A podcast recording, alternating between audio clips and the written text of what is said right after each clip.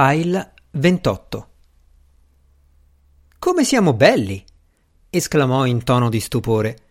«Tuttavia vedo ora di aver fatto una gaffa terribile. Vi ho preso per un servitore di questa casa. Ma è impossibile. La vostra dignità, la vostra avvenenza proclamano che siete di nobile nascita, perfino di sangue reale. Suppongo che siate in visita qui come me. Devo domandarvi scusa per essermi approfittato di voi e vi ringrazio del grande servigio che mi avete reso preparandomi a incontrare la bella Lady Paul.» Stephen sorrise. «No, signore, sono un servitore. Sono il valletto di Sir Walter.» Il gentiluomo dai capelli lanuginosi inarcò le sopracciglia sorpreso. «Un uomo del vostro talento e della vostra bellezza non dovrebbe essere un servo», affermò in tono scandalizzato. «Dovrebbe governare un vasto possedimento. A che serve la bellezza, vorrei sapere, se non per essere un segno visibile della superiorità di una persona su tutte le altre? Ma indovino come devono essere andate le cose. I vostri nemici hanno cospirato per privarvi di tutti i vostri possedimenti e gettarvi tra gli ignoranti e gli infimi.» «No, signore, siete in errore. Sono sempre stato un servitore.» «Beh, non lo capisco», disse l'uomo dai capelli lanuginosi scuotendo il capo perplesso. «Qui sotto c'è un mistero e certamente me ne occuperò non appena mi sarà possibile, ma nel frattempo, per ricompensarvi di avermi pettinato così bene e per tutti gli altri servizi che mi avete reso, questa notte parteciperete al mio ballo.» Era una proposta così straordinaria che per un momento Stephen non seppe che cosa dire. I casi sono due, pensò. È matto oppure è un politico radicale che desidera distruggere ogni distinzione di rango. Ad alta voce disse: «Sono molto sensibile all'onore che mi fate, signore, ma vi prego di riflettere. I vostri ospiti si aspettano di trovare a casa vostra dame e gentiluomi del loro stesso ceto e quando scopriranno che sono stati messi sullo stesso piano di un domestico, sono certo che ne saranno grandemente offesi. Vi ringrazio per la vostra gentilezza, ma non voglio mettere in imbarazzo voi o offendere i vostri amici.» L'uomo con i capelli lanuginosi parve stupirsi ancora di più. «Che nobili sentimenti!» esclamò. «Sacrificare il vostro piacere per difendere il benessere degli altri. Beh, confesso che a me non sarebbe mai venuto in mente. E non fa che accrescere la mia determinazione a fare di voi un amico e ad aiutarvi per quanto mi è possibile. Quegli ospiti verso i quali avete tanti scrupoli sono tutti i miei vassalli e sudditi. Non uno solo oserebbe criticare me o chiunque decidessi di chiamare mio amico. E se lo facessero, beh, potremmo sempre ucciderli.» «Ma in effetti», soggiunse come se all'improvviso la conversazione lo annoiasse, «non serve a granché discutere dal momento che siete già qui.» Dopodiché il gentiluomo si allontanò e Stephen si ritrovò in un vasto salone dove una folla di gente stava ballando al suono di una musica triste.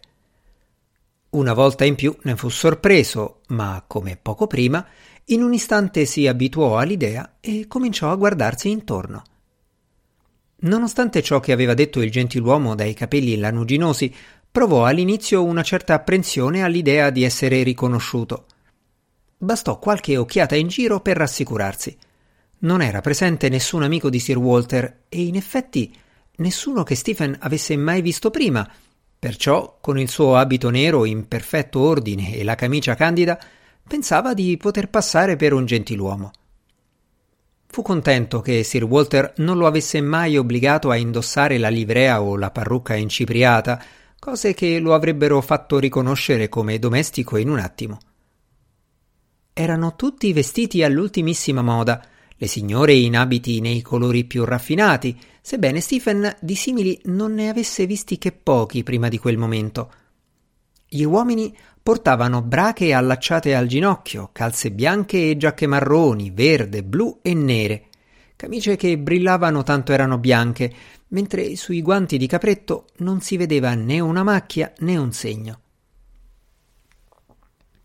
A dispetto degli splendidi vestiti e della gaiezza degli ospiti, si capiva da vari indizi che la casa non era prospera come un tempo.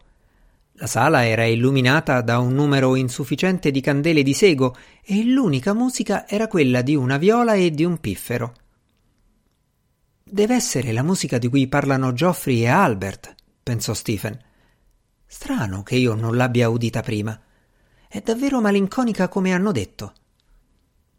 Si fece strada fino a una finestra stretta, senza vetri, che si affacciava su un bosco oscuro, un intrico di alberi sotto il cielo stellato.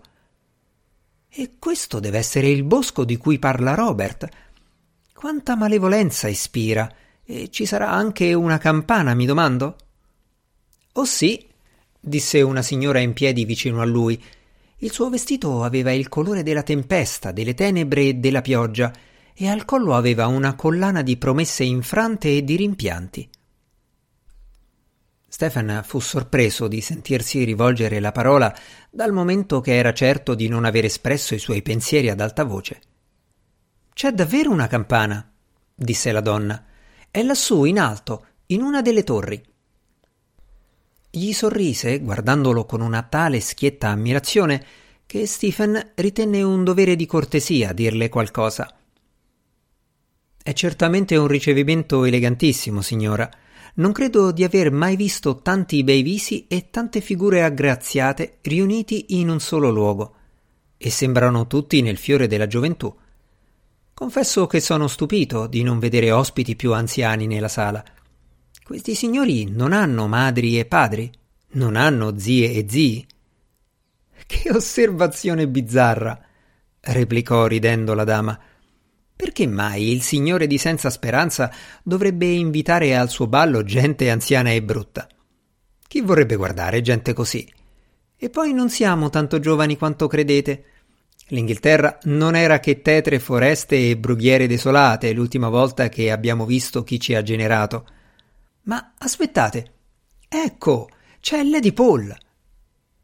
Tra i ballerini Stephen intravide sua signoria. Indossava un abito di velluto azzurro e il gentiluomo dai capelli lanuginosi la stava guidando nella danza. Poi la signora dal vestito color tempesta, tenebre e pioggia gli chiese di ballare. «Con piacere», disse Stephen. Quando le altre signore videro che bravo ballerino fosse, Stephen scoprì di poter ballare con qualsiasi dama presente. Dopo la signora dal vestito color tempesta, tenebre e pioggia, ballò con una giovane che non aveva capelli, ma portava una parrucca brulicante di coleotteri rilucenti.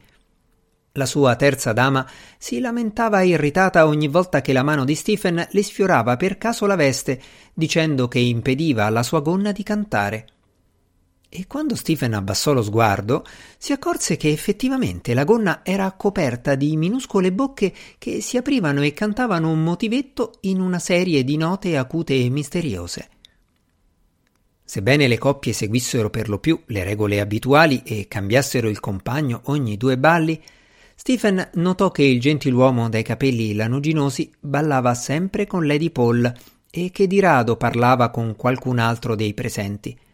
Ma non aveva dimenticato Stephen. Ogni volta che i loro sguardi si incontravano, il gentiluomo gli sorrideva e faceva un cenno col capo, dimostrando il suo desiderio di fargli sapere che, di tutte le deliziose circostanze del ballo, quella che lo rendeva più contento era vedere lì Stephen Black.